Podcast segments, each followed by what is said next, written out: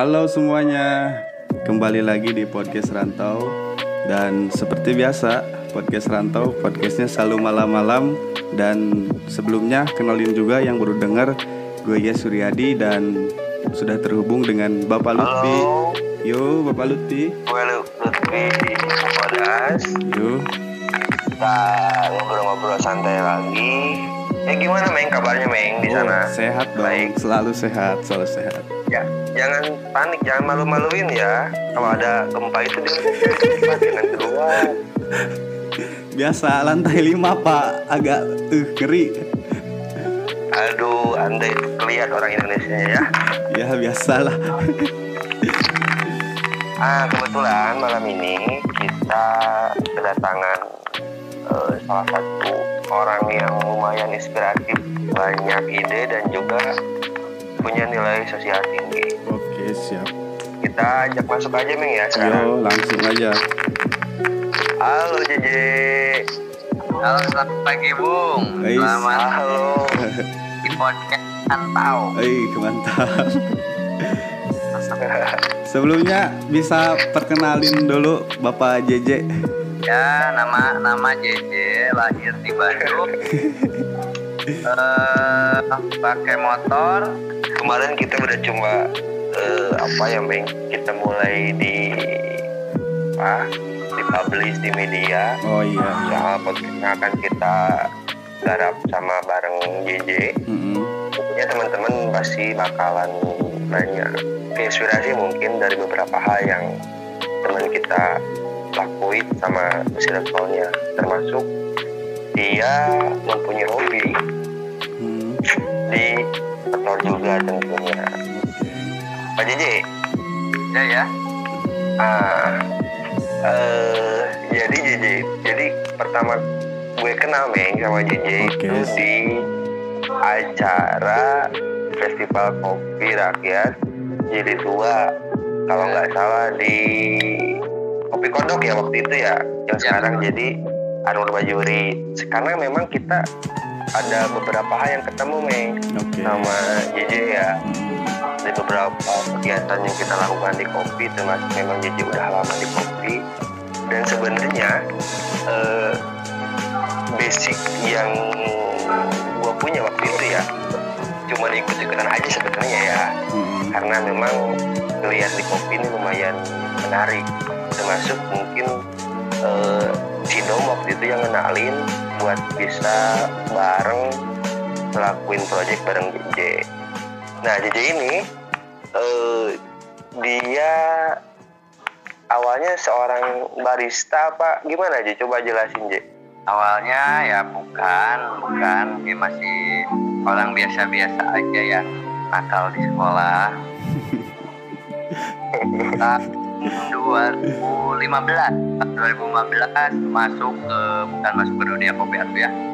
Eh, dipanggil ada panggilan alam mungkin ya Hmm. yang sudah Allah rencanain kayak yang sudah Allah eh, jadwalkan. Juga terus tiba-tiba aja pokoknya tiba-tiba ada panggilan untuk masuk ke kedai kopi. Kirain teh dulu mah kan ini mah rada bahasa Sunda tenan naon ya. Bebas Pak JJ, Aman. jadi dulu nggak nggak apa ya namanya bukan nggak tertarik tapi ya kayak nggak nyangka aja gitu tiba-tiba diajak kerja di tempat kopi kedai kopi. Padahal gitu saya dulu cuman hanya di bisnis clothing. Oke. hmm, jadi lah tuh lebih lebih lama aja ya dibanding dibanding kopi mungkin dia ya? Dari bisnis clothing, eh, clothing itu dari 2013 si Gunbin itu? Ah si Goblin ini. Oh. Pas, ya gitulah setahun sekali produksi. Setahun sekali produksi gitu aja sih. Yang yang baru-baru akhir tahun 2020 baru digencarin baru dimasalin. Nah terus tiba-tiba jadi ajak ke ke dunia kopi. Ya mungkin bukan karena kemauan juga tapi tiba-tiba saya diajak ke sana terus diketemuin sama ownernya. Yang ownernya sampai, sampai sekarang udah kayak ke oma sendiri kayak ke nenek sendiri lah tiba-tiba masuk aja ya gitu aja kerja biasa gitu dengan modal 100 ribu. Tuh nah, ingat saya namanya modal seratus ribu buat apa nih? Nah karena kebetulan saya tuh nggak punya celana anu rapi gitu maksudnya anu nggak bolong. Nah jadi dimodalin seratus ribu untuk beli celana. Nah seratus ribu waktu 2015 mah kemarin udah bisa beli celana halus lahnya bisa bisa aman di pasar andir malah. Bisa kena kebeli dua. Tuh di Andil di beli teh oh. Bener bener bener bener apa di sana? Eh beli enam lima ribu. Nah ingat kan? Hmm. beli ke Andi enam puluh lima ribu. Saya sana beli boxer aja yang jerawan nah cukup lah parkir oke alhamdulillah masuk ke situ ke seratus ribu itu Hmm. nah dari situ ya jalan maksudnya jalan ya kerja gitu dari posisi dari apa aja awalnya Ji? waktu Hah? pertama kali eh, nyemplung di industri kopi posisi JJ waktu itu oh ya nyuci piring nyuci piring nyuci piring atau bahasa gaulnya apa ya dishwasher dishwasher Oh.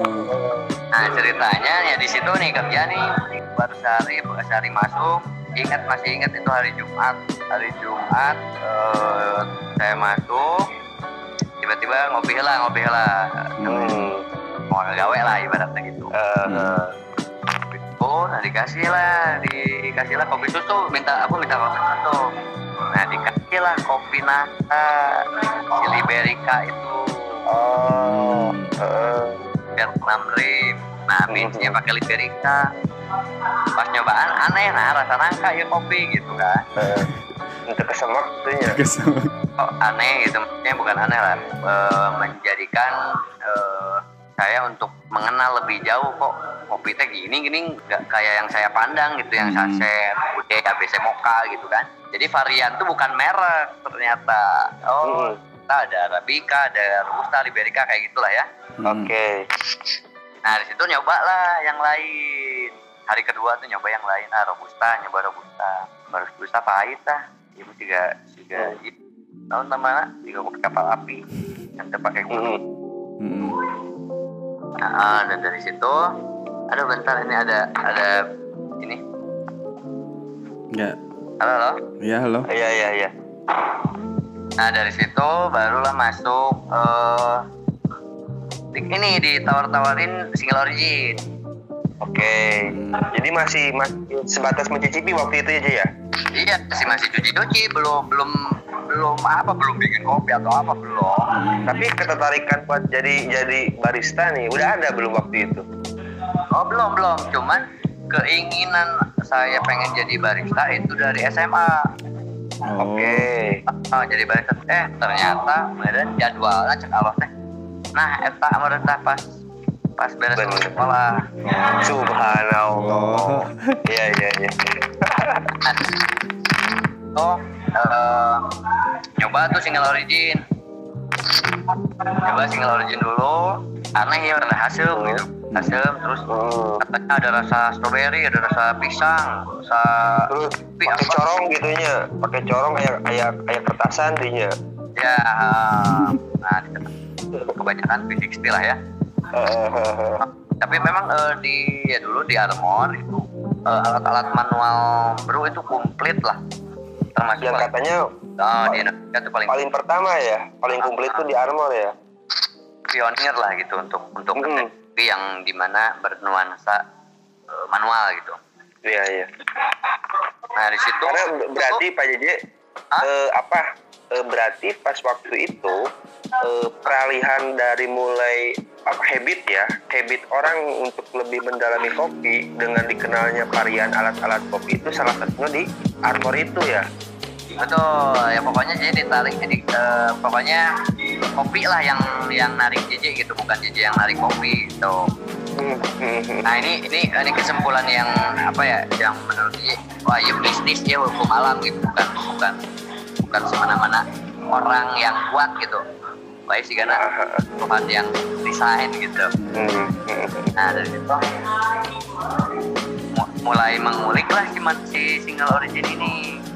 Mulai mulai mengecap ya maksudnya eh, nyobain nyobain eh, teman aku pada bikin tuh nyobain sih nyobain nyobain dan anak-anaknya juga memang apalah namanya ya, eh, meng, meng inilah apa merangkul untuk kita ngerti gitu untuk Oh. ngerti kopi Satu pandangan kopi pada waktu itu mungkin masih sebelah mata lah ya Iya. Eh, orang yang beli kopi asli itu hanya sekitar 8% saja lah 2015 Hmm. karena kedai kopinya juga kan nggak terlalu banyak.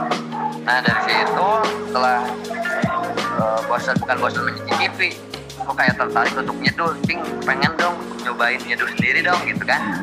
Ah, Nah boleh boleh boleh so Uh, belajar belajar gitu kan.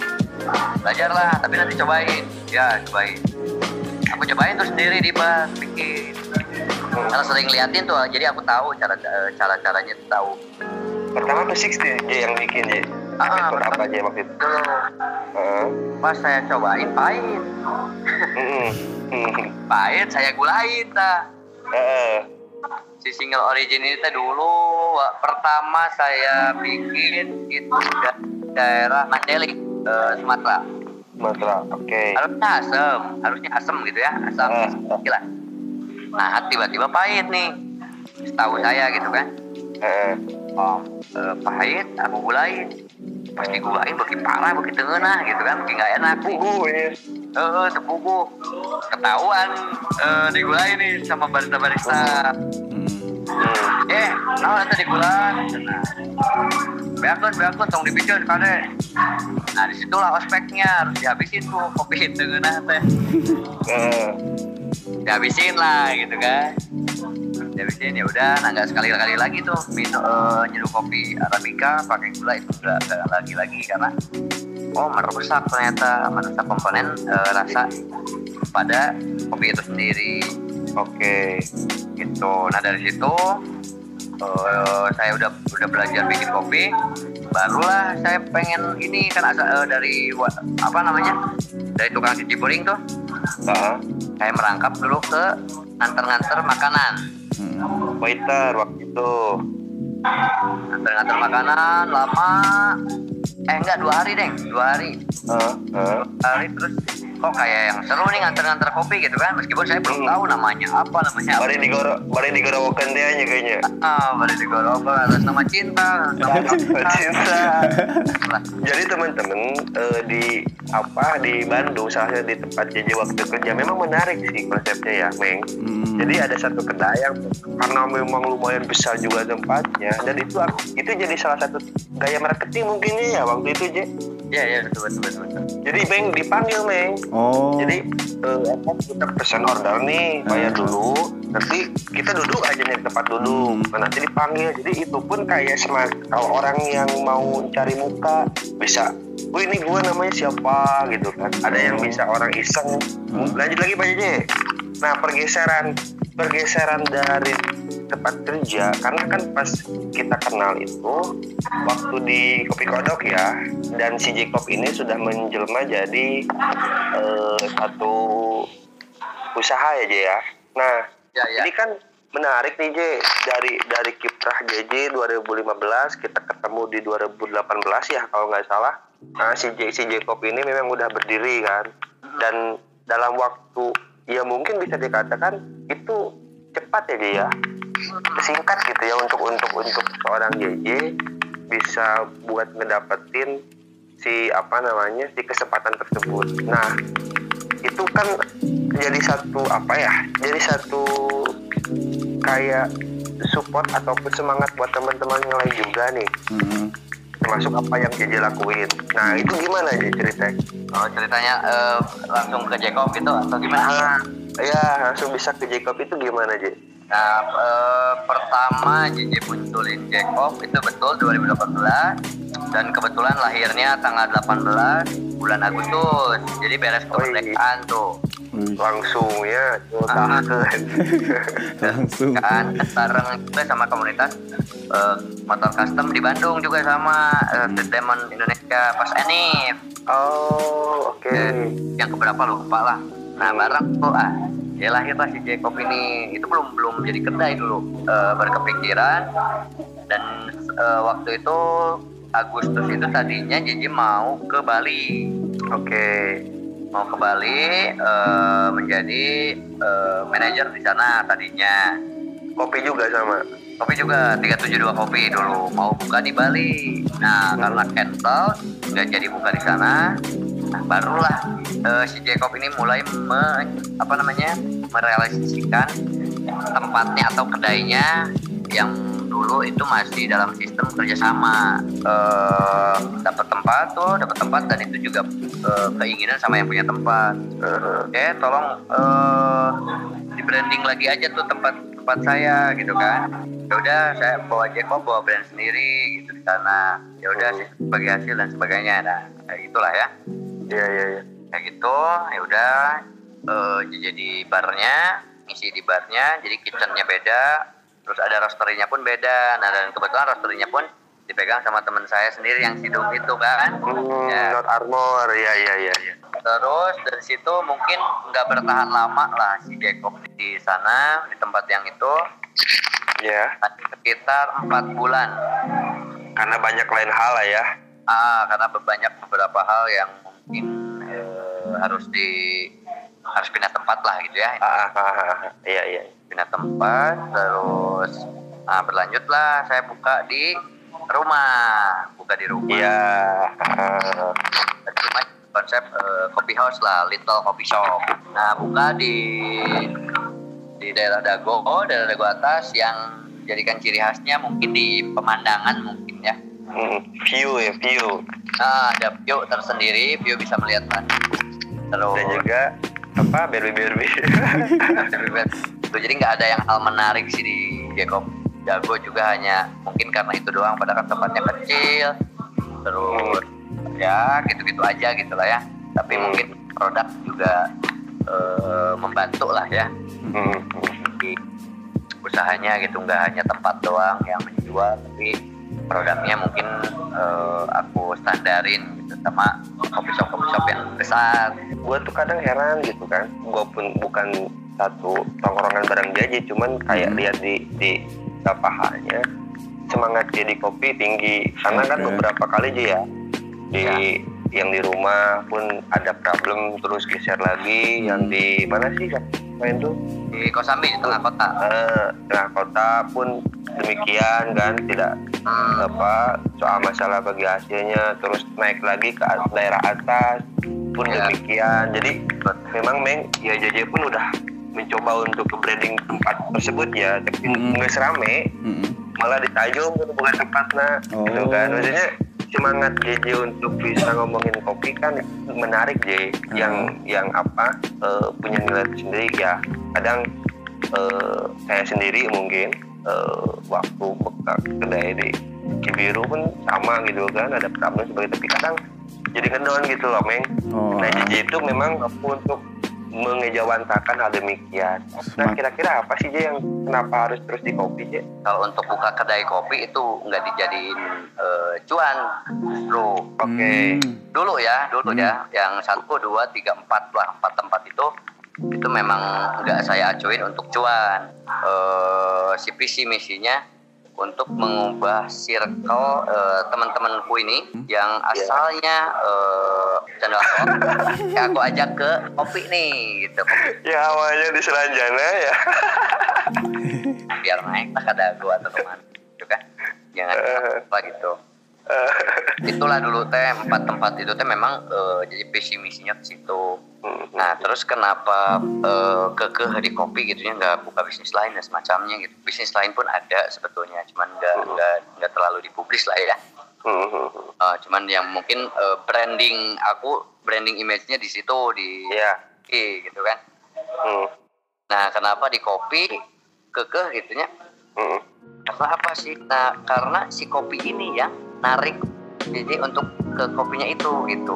Bukan JJ yang ke ke bu- JJ yang cinta ke kopi bukan, tapi oh, kopinya yang narik untuk JJ mencintai kopi itu sendiri gitu karena spesial gitu buat JJ pun spesial gitu nggak semua perasaan jatuh pada kopi gitu semacam sampai lepas lah gitu ya tiap hari sama kopi gitu. Nah untuk eh, nilai yang di mana kekeh kekeh tingkat kopi karena kopi menurut saya isjarni gitu isjarni mungkin sampai sampai sampai mati gitu Hmm. Nah nilai nilai yang mungkin uh, berarti dalam kehidupan mungkin oh, ternyata kopi banyak membantu dalam hal mindset untuk kelebihan positif nih. Nah kelebihan positif yang di mana tadi uh, hal kecilnya kayak uh, menggiring para pecandu alkohol untuk menyukai kopi gitu kan lebih sehat lah.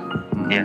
Mereka ada kopi wine kan ya salah satu nah, bentuk untuk itu terus uh, hal positifnya mungkin uh, obrolan-obrolan yang dihasilkan dari ngopi itu mungkin lebih berbobot daripada kita alkohol.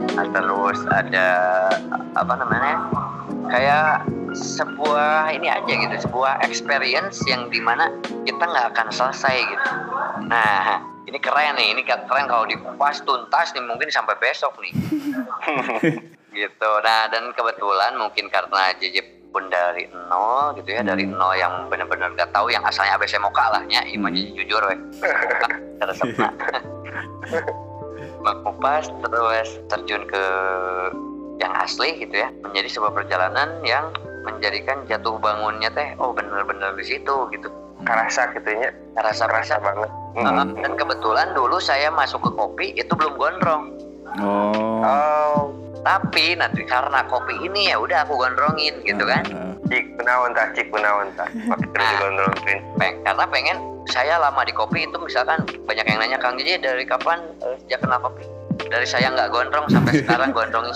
Nah benar benar benar benar tuh mahan ya mungkin uh, tahun-tahun kemarin udah banyak dipotong karena rusak rambutnya. Mm -hmm.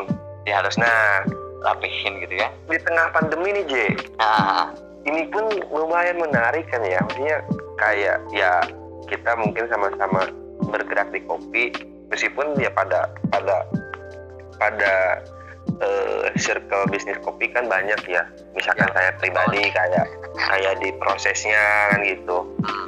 terus uh, eh, JJ mungkin di bagian uh, per uh, barang ataupun ke kopi shopnya ini kan situasi pandemi ini nyeki kita nih J kerasa banget lah ya ya gue rasa gitu yang kedampak banget itu uh, food and drink itu gitu kan F&B itu gitu kan. Karena ya orang tempat berkerumun orang tempat nongkrong gitu kan. Ya sekarang covid kan kerasa banget gitu kan rasanya beda sama apa kayak bisnis uh, marketplace atau sorry kayak bisnis clothing kan bisa bisa di online gitu ya. Hmm. coba bayangkan SPP susu rek di online kan tapi tilu kaburu bari ya.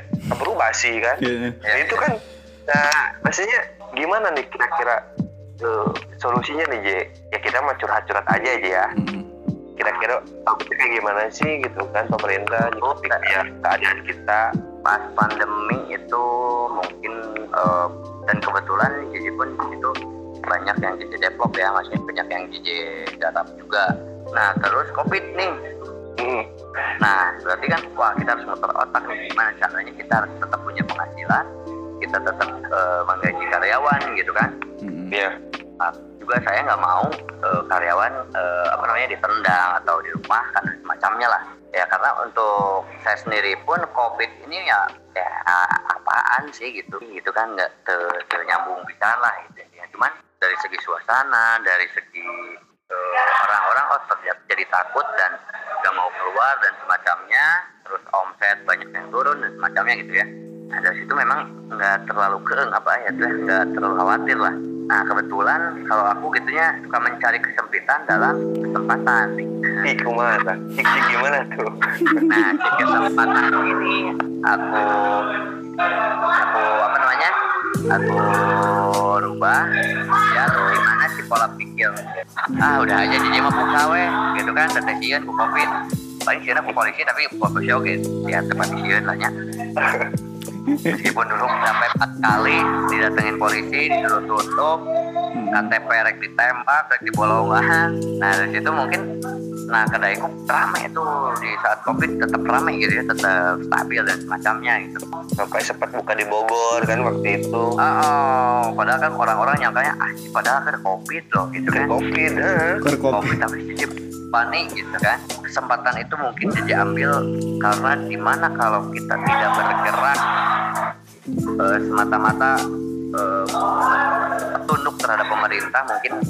Nah jadi nggak ke mana? Wah kemarin ker makan pun hese gitu ya. Kemudian ke karyawan-karyawan terus yang diuntungkan sama si Jacob ini pun mungkin wah pada kecimpungan kemudian pada, pada bersedih lah gitu nggak punya penghasilan.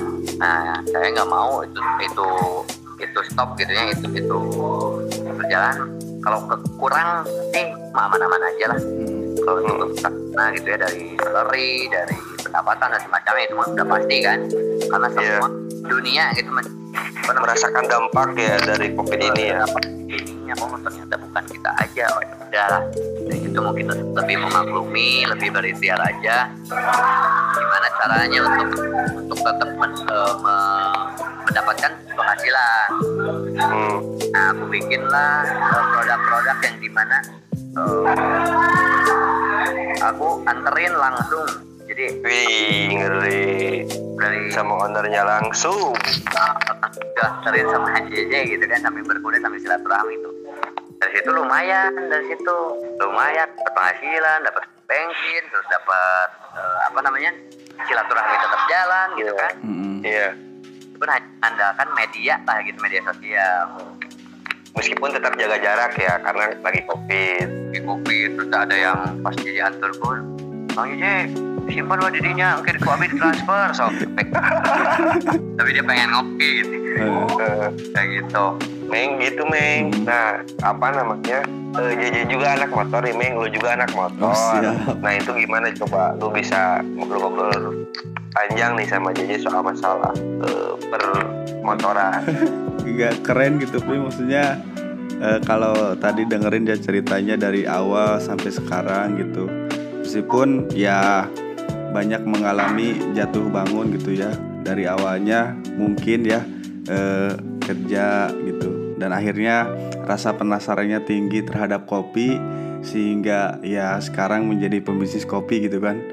Sangat sangat keren banget gitu. Tapi kalau misalkan ngomong-ngomong motor gitu ya sol- solidaritasnya juga emang keren gitu kalau kita dengerin dari awal gitu. Cuma mungkin ditanyakan tuh eh, gimana sih eh, sampai sampai saat ini gitu bisa mengatur waktu gitu ya di sela-sela kesibukannya di kopi terus kumpul sama anak-anak motor atau ataupun yang ngurus kerjaan yang lain gitu kan. Itu tuh bukan hal gampang gitu maksudnya. Itu tuh gimana tuh Pak JJ tuh kira-kira tuh? Ah ini benar pertanyaannya sulit eh. ya kan?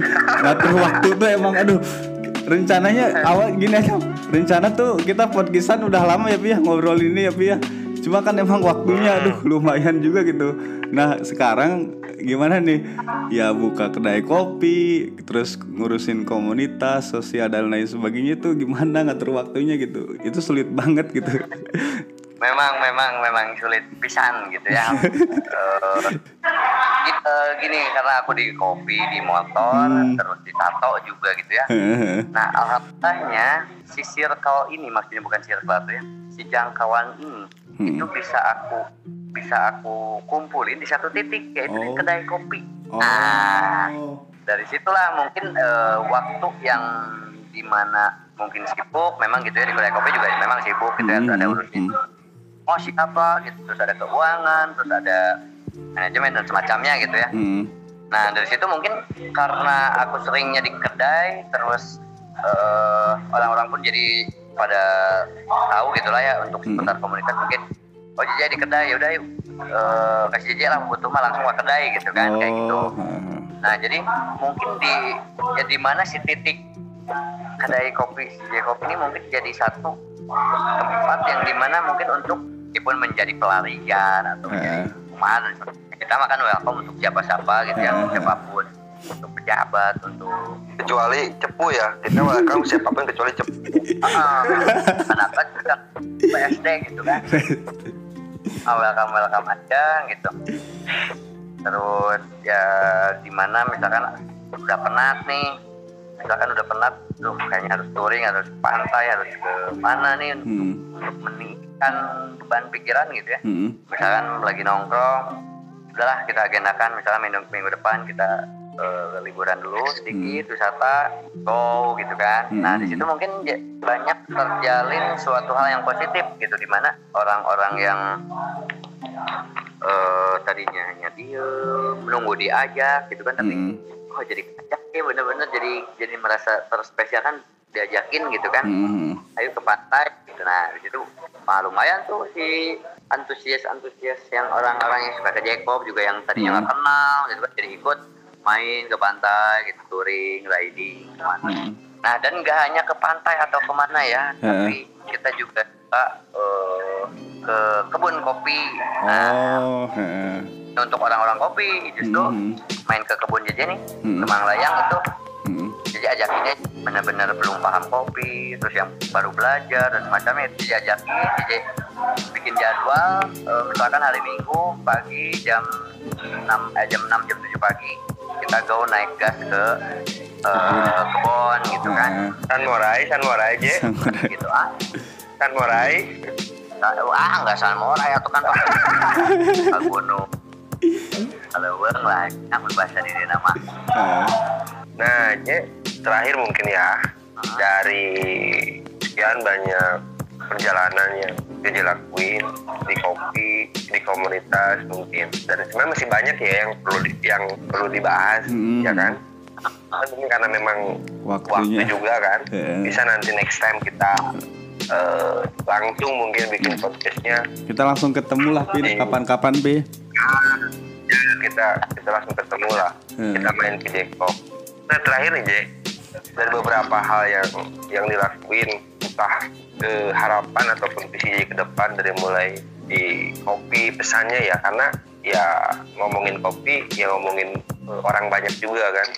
Mungkin petani juga kita kebantu dengan adanya kedai kopi. Karena ya kayak misalkan gua nih harus kenapa adanya komunitas mungkinnya Ya. dan kenapa harus bertanya erat dengan teman-teman di pegiat hilir?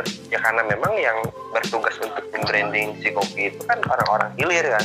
Termasuk teman-teman di penyeduh. Nah pesan moral apa yang yang dibawa ini sama sama jadi kira-kira baik di kopinya atau di komunitas di kopinya termasuk di teman-teman motor? Karena kan beberapa hal yang yang terjadi mungkin kayak kayak kasus Mori di Lembang itu ini pandangannya gimana sih? Terus harapannya kayak gimana juga ke depannya? Mungkin untuk saat ini 2021 mungkin tercatat di Bandung aja untuk kedai kopi gitu ya. Untuk kedai kopi itu udah lebih dari 2000 Uh, itu Bandung aja. Udah lebih dari 2000 dan mungkin yang tercatat atau yang masuk ke komunitas mungkin hanya 300-an gitu kan. Nah berarti eh, untuk kesan dan pesannya mungkin eh, untuk anak muda lah ya terutama untuk anak muda. Mungkin karena anak muda itu adalah eh, pertahanan bangsa mungkin ya pertahanan bangsa dan ekonomi juga untuk negara gitu kan. Negara dan keluarga lah. Nah gitu. Nah, si pesannya itu mungkin yuk kita sehat gitu dengan meng- mengonsumsi eh, minuman yang sehat, makanan yang sehat, gitu kan. Gak usah yang saset-saset deh gitu kan. Karena memang orang Indonesia mindsetnya sasetan, gak mau gak mau proses gitu. Nah itu Iya, orang iya. Indonesia. Gak mau ribet. lah ya Hmm. Ah, ah. dan yang saya pengen mungkin dari anak muda ya enjoy the process lah gitu. Karena mungkin eh, mereka bisa muda pun juga itu itu menjalani proses dulu gitu nggak langsung muda gitu kan bayi dulu remaja dulu nah kayak gitu nah terus kalau kalau bukan anak muda siapa lagi mungkin yang bisa mengubah eh, pola hidup pola pikir terus ada pola apa namanya pola konsumsi dan semacamnya ya lebih ditingkatkan untuk sehat lah. Karena lebar anak muda ya minum alkohol mungkin kering gitu kan paeh gitu kan ya. Ketabrak naon gitu akhirnya padahal eh, masa depan lama untuk hidup gitu. Akhirnya dirusak kuno kuno karar itu kan sayang gitu. Akhirnya aku kopi. Alhamdulillah jadi dari 2014 sampai sekarang belum pernah sakit. Alhamdulillah. Gitu. Sehat terus alhamdulillah. Ya paling ayah aku kering namanya nyeri sirah palingnya apa sakit kepala. Untuk pandangan-pandangan terhadap yang lebih ke menjurus ke kopi mungkin ya konsumsilah kopi kopi yang ada di Indonesia mungkin ya eh, lokal gitu ya. Hmm. Karena Indonesia masih jauh dengan apa yang dihasilkannya gitu kan? Padahal sumber daya alamnya ter- kopi nih. Kopi di Indonesia itu menjadi eh, keempat produsen terbanyak di dunia. Oke. Tapi paling rendah kedua di dunia konsumsinya tingkat konsumsinya. Nah Oh. terus kenapa nggak? Banyak kopi tapi konsumsinya sedikit ya jadi ngopi yuk te- mahal gitu maksudnya nggak nggak mahal nggak bikin penyakitan gitu ya. Hmm. tapi cuma rese gitu. Oh atau boga duit dan semacam. Nah, padahal kopi teh selama uh, beberapa abad itu meningkatkan kapasitas ekonomi dunia loh gitu kan. Dari situ oh dari situ mungkin mindsetnya memang harus di banyak di apa ya namanya harus didakwahi lah gitu. Iya, iya. kan kalau saya di divisi Copy Brothers for Indonesia ini gitu ya di komunitas aku ini Ya. eh, prinsipnya untuk dakwah dakwah terus untuk apa namanya untuk memperlebar jaringan se Indonesia Mm. gitu apa, keluar Yang lain bisa gabung lah DJ ya. bisa Barangkali dari teman-teman yang ngedengerin Oh. pun kalau pengen ikut belajar soal kopi, Hmm, itu bisa kontak teman-teman eh, Kopi Brother ya. ya copybrothers.id Ah. .id oke. Instagram, eh, bisa ke Instagram. Tuh siapa tuh yang mau tuh mau di. Cianjur, mau di Bandung, mau di mana pun yang interest soal kopi yang memang kita peduli akan campaign kopi sehat Yo, itu bisa bareng sama teman-teman Kopi Brother. nah Terus ada ada lagi gak maksudnya? Eh, misalkan yang yang mau dipromoin nih sekarang barangkali ada yang dengar gitu terus ingin menjalin bisnis apa gimana gitu Pak JJ mungkin bisa di Ya, diperjelas benar-benar itu. kontaknya gitu Pak JJ. Jadi konsultan juga sekarang kan posisinya Eh. juga bisa inten mungkin aja ya. Iya iya. Komunikasinya lebih lebih lebih lebih enak gaya tongkrongan gitu kan ngejelasinnya. promosi ini teh nggak apa-apa Iya gak apa-apa bebas. Ya ini mah kita mah seru-seruan. Seru banget. Ya kalau kalau dari saya mungkin eh, saya sebagai presiden di Coffee Brothers for Indonesia Hmm, yang mencakup di mana nggak hanya eh, orang-orang kopi gitu ya, hmm, nggak hanya usaha, nggak hanya petani, nggak hanya barista, nggak hanya tukang motor, nggak hanya naon lah gitu ya. Dan alhamdulillah di CBFI ini semua ada gitu ya, semua elemen ada gitulah. Di sini juga kita banyak melayani atau membantu eh, dalam hal apa pun, apalagi untuk kemanusiaan, apalagi untuk keilmuan dan semacamnya. Nah, mungkin kalau pengen lebih lanjut, mungkin bisa di follow aja di Instagramnya di @copybrothers for eh @copybrothers.id. Terus kalau pengen nongkrong mungkin di Jacob bisa langsung aja ke yang di Bandung nih, yang di Bandung di Jalan Ahmadiani nomor 245 hmm. Kalau yang di Bogor itu jadi Jalan Baru nomor 16. Itu untuk saat ini baru dua. Hmm. Mungkin eh, beres Lebaran mungkin nambah. Amin Beberapa. amin amin. Doakan. Cirebon, Cirebon, Cirebon, Cirebon. Cirebon, Majalengka, Insya Allah. Terus Amin. ada di Sulawesi juga. Sulawesi, Lam eh Lampung, eh Medan, Medan, Medan. Oh, Terus Medan. ada di Batam, mungkin di Bali, Jogja. Nah, Insya Allah lah. Dan untuk kopi atau mau di develop eh, coffee shopnya dan semacamnya juga bisa langsung kontak ke Kopi Brothers for Indonesia atau mau ke AJJ juga bisa Hmm, ya apa masalah kopi rek motor sok ayak lah rek tato rek naon gitu ayak Hmm. berbi ayak Usahanya lancar-lancar, terus bertambah banyak juga. Kita juga nanti mungkin bisa ketemu langsung ya, Pak Lutfi ya, ngobrol-ngobrol. Bandung ya Iya, iya Ya. pastinya pastinya. Dan makasih juga waktunya udah diluangin. Ya paling gitu ya, Meng. Iya, iya siap. Gitu aja. Makasih banyak pokoknya Pak JJ ya. Makasih banyak sih.